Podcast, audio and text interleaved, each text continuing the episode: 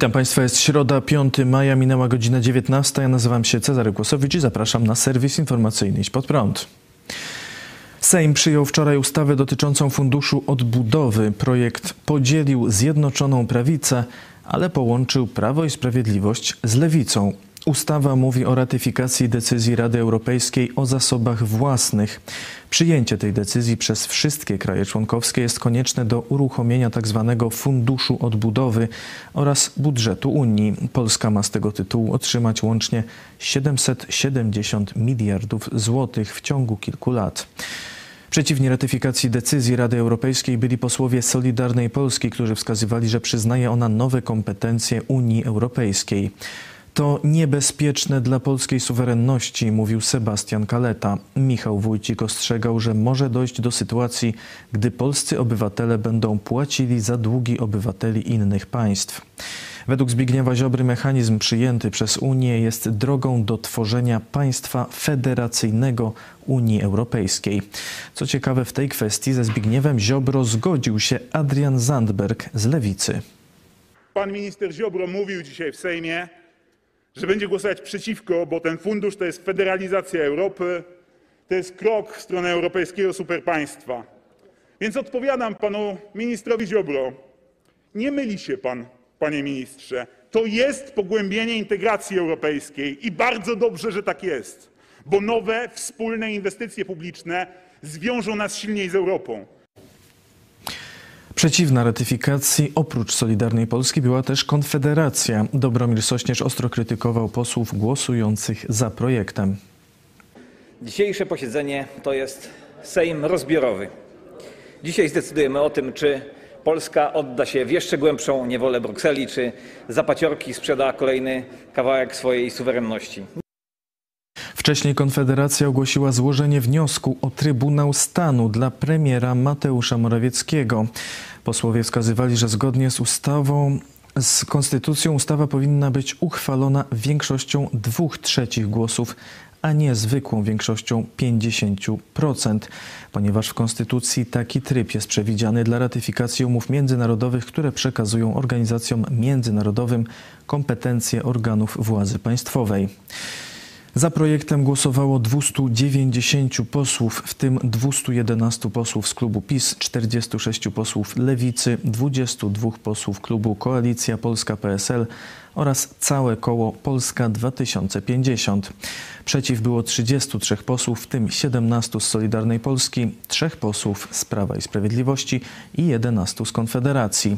Wstrzymało się 133 posłów, w tym prawie cały klub Koalicji Obywatelskiej oraz posłowie z koła Polskie Sprawy.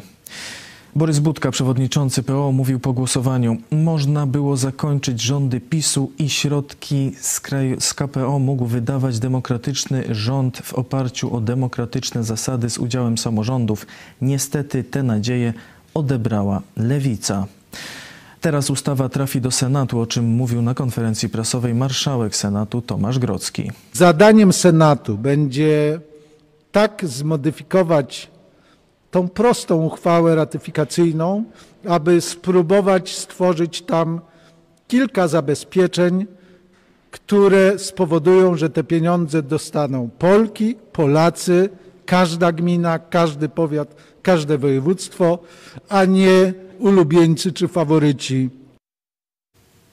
Sprawę głosowania w Sejmie i konfliktów między partiami skomentował pastor Paweł Chojecki. Wczorajsze głosowanie na temat tak zwanego funduszu odbudowy y, według mnie wskazuje na dwie ważne rzeczy, jeśli chodzi o nasz naród i państwo. Pierwsza rzecz no to, że 70 około procent narodu i oczywiście zdecydowana większość klasy politycznej godzi się na powolną utratę niepodległości, czyli federalizację Unii Europejskiej, że będziemy, można powiedzieć, jednym z województw Unii Europejskiej, a nie już e, samodzielnym e, państwem. O tym mówiliśmy wielokrotnie wielokrotnie i to myślę, że jest dość mm, oczywiste dla wielu widzów telewizji Idź Pod Prąd, ale jest jeszcze ciekawszy, ciekawszy aspekt tej sytuacji. Otóż tak zwana opozycja miała wczoraj szansę obalić rząd. E, o tym na przykład napisał na swoim Twitterze Roman Giertych, że gdyby rzeczywiście opozycja chciała, to dzisiaj już nie byłoby rządu pisowskiego. A jednak jest. Czyli zobaczcie, te wszystkie połajanki, pokrzykiwanki różnych przywódców e, politycznych tak zwanej opozycji, one są nic nie warte. Bo kiedy mieli okazję, nie zrobili tego, co rzekomo deklarowali, że chcą. W moim przekonaniu jest to kolejny przyczynek do stwierdzenia, że w Polsce nie rządzą partie polityczne, przywódcy partii politycznych i tak ale rządzą jeszcze postsowieckie służby specjalne. Była dyrektywa, że rząd PiSu ma się utrzymać, no to zobaczcie, pierwsi stanęli przy PiSie komuniści, a reszta poszła w chaos i wzajemne oskarżanki i połajanki. To jest prawdziwy stan państwa polskiego. Według informacji Ministerstwa Zdrowia z powodu chińskiego koronawirusa zmarło wczoraj 349 osób, a od początku pandemii już ponad 68 tysięcy. W ciągu ostatniej doby potwierdzono ponad 3800 nowych zakażeń. Po niewielkim wzroście wczoraj liczba łóżek szpitalnych zajętych przez osoby zakażone oraz respiratorów używanych do leczenia zakażonych znów zmalała. W szpitalach przebywa 20 400 chorych, w użyciu jest 2400 respiratorów. W Polsce wykonano już 12 milionów 225 tysięcy szczepień na koronawirusa, w tym 3 miliony 180 tysięcy osób jest już w pełni zaszczepionych, to znaczy otrzymały już obie dawki szczepionki lub jednodawkową szczepionkę firmy Johnson Johnson. Mimo obietnic Orlen zwalnia redaktorów naczelnych gazet. Jeszcze w połowie kwietnia prezes Orlenu Daniel Obajtek zapewniał, że nie są planowane zwolnienia wśród pracowników Polska Press. Orlen przejął spółkę wydającą wiele lokalnych czasopism i portali internetowych. Jednak pod koniec kwietnia ogłoszono zwolnienie redaktorów naczelnych trzech lokalnych dzienników Gazety Krakowskiej, Dziennika Zachodniego oraz Gazety Codziennej Nowiny. Informację przekazała Dorota Kania, dziennikarka związana z Gazetą Polską, która od 1 kwietnia jest członkiem zarządu grupy wydawniczej Polska Press. Kilka dni wcześniej zmieniono też kierującego kurierem lubelskim. Dorota Kania powiedziała portalowi Wirtualne Media, Wchodząc do Polska Press, nie zamierzałam wprowadzać zmian. Po miesiącu, gdy przekonałam się, jak wyglądają media w wydawnictwie i gdy skrystalizowały się projekty zmian, podjęłam decyzję, żeby jednak wprowadzić zmiany w tych miejscach, które tego natychmiast wymagają. Rzecznik Praw Obywatelskich Adam Bodnar stwierdził na Twitterze, że jest to jawne lekceważenie postanowienia sądu w sprawie wstrzymania koncentracji. Przypominamy, że 8 kwietnia Sąd Ochrony Konkurencji i Konsumentów wydał decyzję o wstrzymaniu przejęcia spółki Polska Press przez Orlen. Sąd ma rozstrzygnąć wątpliwości, jakie do transakcji zgłosił Rzecznik Praw Obywatelskich. Do czasu zapadnięcia wyroku Orlen miał wstrzymać się od wykonywania jakichkolwiek praw udziałowych z nabytych udziałów. Z decyzją nie zgodził się jednak prezes Orlenu Daniel Obajtek, który stwierdził, że nabycie udziałów Polska Press dokonało się skutecznie 1 marca, czyli przed wydaniem przez sąd postanowienia. W związku z tym postanowienie sądu jest bezprzedmiotowe. Parlamentarny Międzyklubowy Zespół do Spraw Wolności Mediów i Wolności Słowa stwierdził, że zwolnienia w Polska Press to początek czystek i kontynuacja budowy własnych mediów przez Prawo i Sprawiedliwość. Proces ten został zapoczątkowany po 2015 roku, gdy media publiczne zmieniono w tzw. Tak media narodowe, czemu towarzyszyło odejście z TVP i Polskiego Radia wielu dziennikarzy. Obok tego zaczęto finansować w postaci reklam media prywatne sympatyzujące i wspierające obóz PiS. Kolejnym krokiem budowania zaplecza wpływu jest przejęcie przez kontrolowany przez PiS Orlen ponad 170 lokalnych tytułów i kilkuset serwisów internetowych należących do Polska Press. Obecnie należy pozbyć się tych dziennikarzy Polska Press, którzy nie zechcą podporządkować się linii władzy, a pozostałym dać przykład, co ich może czekać, jeśli nie spełnią jej oczekiwań, napisali członkowie zespołu należący do partii opozycyjnych. Komuniści chińscy werbują wojskowych z Europy. Jak podaje brytyjski dziennik The Times, w Irlandii doszło co najmniej do dwóch prób zwerbowania byłych wojskowych i uzyskania od nich tajemnic na temat Unii Europejskiej.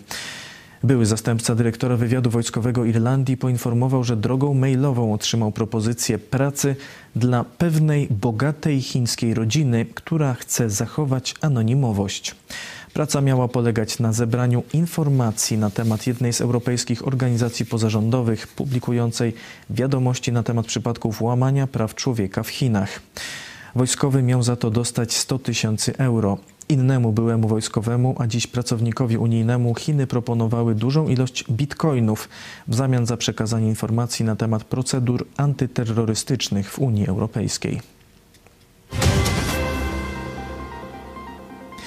Obywatel komunistycznych Chin przyznał się do kradzieży technologii morskiej i przedmiotów o wartości ponad 100 tysięcy dolarów w Stanach Zjednoczonych i przekazania ich chińskiej uczelni wojskowej. Politechnika Północno-Zachodnia w chińskim mieście Xi'an ma ścisłe związki z chińską armią. Jak podał amerykański Departament Sprawiedliwości, 44-letni Qin Shuzhen przyznał się przed sądem federalnym w Bostonie do udziału w zmowie w celu nielegalnego eksportu ze Stanów Zjednoczonych do chińskiej Politechniki bez uprzedniego uzyskania wymaganych pozwoleń. Przyznał się także do oszustw wizowych, składania fałszywych oświadczeń przed amerykańskimi organami ścigania, prania pieniędzy, a także przemytu hydrofonów z USA do komunistycznych Chin. Według dokumentów sądowych obywatel Chin przybył do USA w 2014 roku w ramach programu wizowego dla zagranicznych inwestorów. Tam założył firmę, za pośrednictwem której przekazywał towary i technologie komunistycznym Chinom. Zastępca prokuratora generalnego John C. Demers z Wydziału Bezpieczeństwa Narodowego Departamentu Sprawiedliwości powiedział: Chin wykorzystał otwarty rynek w Stanach Zjednoczonych do zakupu wrażliwych technologii dla chińskiego Uniwersytetu Wojskowego. Gdy ktoś nielegalnie dąży do osiągnięcia osobistych korzyści kosztem bezpieczeństwa narodowego Stanów Zjednoczonych, Departament Sprawiedliwości udaremni takie postępowanie i ukarze zaangażowanych. Filipiński minister spraw zagranicznych stanowczo nakazał komunistycznym Chinom opuścić wody Morza Południowochińskiego. Theodor Locsin Jr. ostro skomentował trwające od miesięcy napięcia na linii Chiny-Filipiny. Relacje pogorszyły się w marcu, kiedy na wodach filipińskich zauważono około 200 chińskich kutrów i innych jednostek pływających. Wpis na Twitterze filipińskiego ministra pojawił się po tym, jak jego resort odrzucił roszczenia Pekinu do wysp i leżącej około 240 km od głównej wyspy Filipin płycizny Scarborough. Chiny, przyjacielu, jak mógłbym to grzecznie ująć? Zobaczmy. O, wy, alać, co wy robicie z naszą przyjaźnią? Wy, nie my, my się staramy, a wy jesteście jak głupia brzydula, która narzuca swoją uwagę przystojnemu facetowi, który chce być przyjacielem, a nie ojcem chińskiej prowincji. Podczas gdy internauci zareagowali na wpis entuzjastycznie, Loksin we wtorek przeprosił za nieparlamentarne słownictwo. Dwa lata więzienia za cytowanie Biblii. Taki wyrok grozi parlamentarzystce z Finlandii, która komentując sprawę finansowania organizacji LGBT przez wspólnotę luterańską, powołała się na fragment pierwszego rozdziału listu do Rzymian, który brzmi: Dlatego też wydał ich Bóg na łup porządliwości ich serc ku nieczystości, aby bezcześcili ciała swoje między sobą, ponieważ zamienili Boga prawdziwego na fałszywego i oddawali cześć i służyli stworzeniu zamiast Stwórcy, który jest błogosławiony na wieki. Amen. Dlatego wydał ich Bóg na łup sromotnych namiętności. Kobiety ich bowiem zamieniły przyrodzone obcowanie na obcowanie przeciwne naturze. Podobnie też mężczyźni zaniechali przyrodzonego obcowania z kobietą, zapałali jedni ku drugim rządzą, mężczyźni z mężczyznami, popełniając sromotę i ponosząc na sobie samych należną za ich zboczenie karę. Za wpis prokurator generalny Finlandii postawił parlamentarzystkę Päivi Rasanen w stan oskarżenia, zarzucając jej podżeganie do nienawiści i twierdząc, że jej wypowiedzi mogą wywołać nietolerancję, pogardę i nienawiść do homoseksualistów. Rasanen w latach 2011-2015 pełniła funkcję ministra spraw wewnętrznych Finlandii. Teraz za wpis grozi jej do dwóch lat więzienia. Tak sprawę skomentowała oskarżona. Nie mogę zaakceptować tego, że wyrażanie moich przekonań religijnych może oznaczać więzienie. Nie uważam się za winną grożenia, oczerniania lub obrażania kogokolwiek. Wszystkie moje wypowiedzi były oparte na nauce Biblii dotyczącej małżeństwa i seksualności. I to wszystko w dzisiejszym serwisie. Dziękuję Państwu za uwagę. Kolejny serwis informacyjny jutro o 19, a teraz wiadomości sportowe przedstawi Maciej Stadnicki. Wielki sukces Polaków. Grupa Azoty Zaksa Kędzierzyn-Koźle wygrała piłkarską Ligę Mistrzów. W finałowym spotkaniu rozegranym w Weronie podopieczni Nikoli Grbicia pokonali po zaciętym meczu włoskie Trentino Volley 3 do 1. Najlepszym zawodnikiem spotkania został Aleksander Śliwka, który w spotkaniu zdobył 18 punktów. W wywiadzie po meczu powiedział: Za nami góry i doły. Przegraliśmy Mistrzostwo Polski, mimo to wróciliśmy. Wiedzieliśmy, że przed nami jeden mecz w finale. Dokonaliśmy tego. Jestem całkowicie oszołomiony. Inny gracz Zaksy, Kamil Semeniuk, przypomniał, że jeszcze niedawno wspierał drużynę z Kędzierzyna z trybun. Jak powiedział, zaczynałem tu jako kibic na trybunach. Naprawdę to wspaniałe uczucie wygrywać z miejscową drużyną. Nic tylko się cieszyć i kontynuować tę przygodę z siatkówką. Siatkarze z Kędzierzyna Koźle powtórzyli sukces Płomienia Milowice, który 43 lata temu także został najlepszą klubową drużyną w Europie. Kilka godzin wcześniej w tej samej hali rozegrano finałowy mecz siatkarskiej Ligi Mistrzów Kobiet.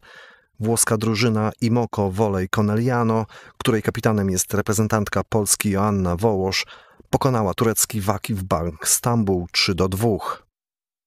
Bardzo dobrze zaprezentowali się polscy lekkoatleci podczas rozgrywanych w Chorzowie nieoficjalnych Mistrzostw Świata w sztafetach.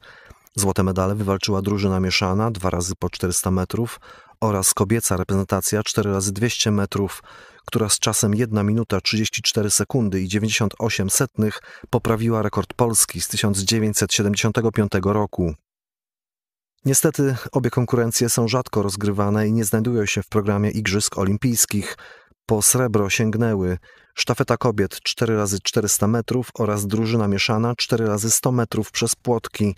Na drugim stopniu podium stanęła również sztafeta kobiet 4 razy 100 metrów, która w półfinale uzyskała minimum olimpijskie.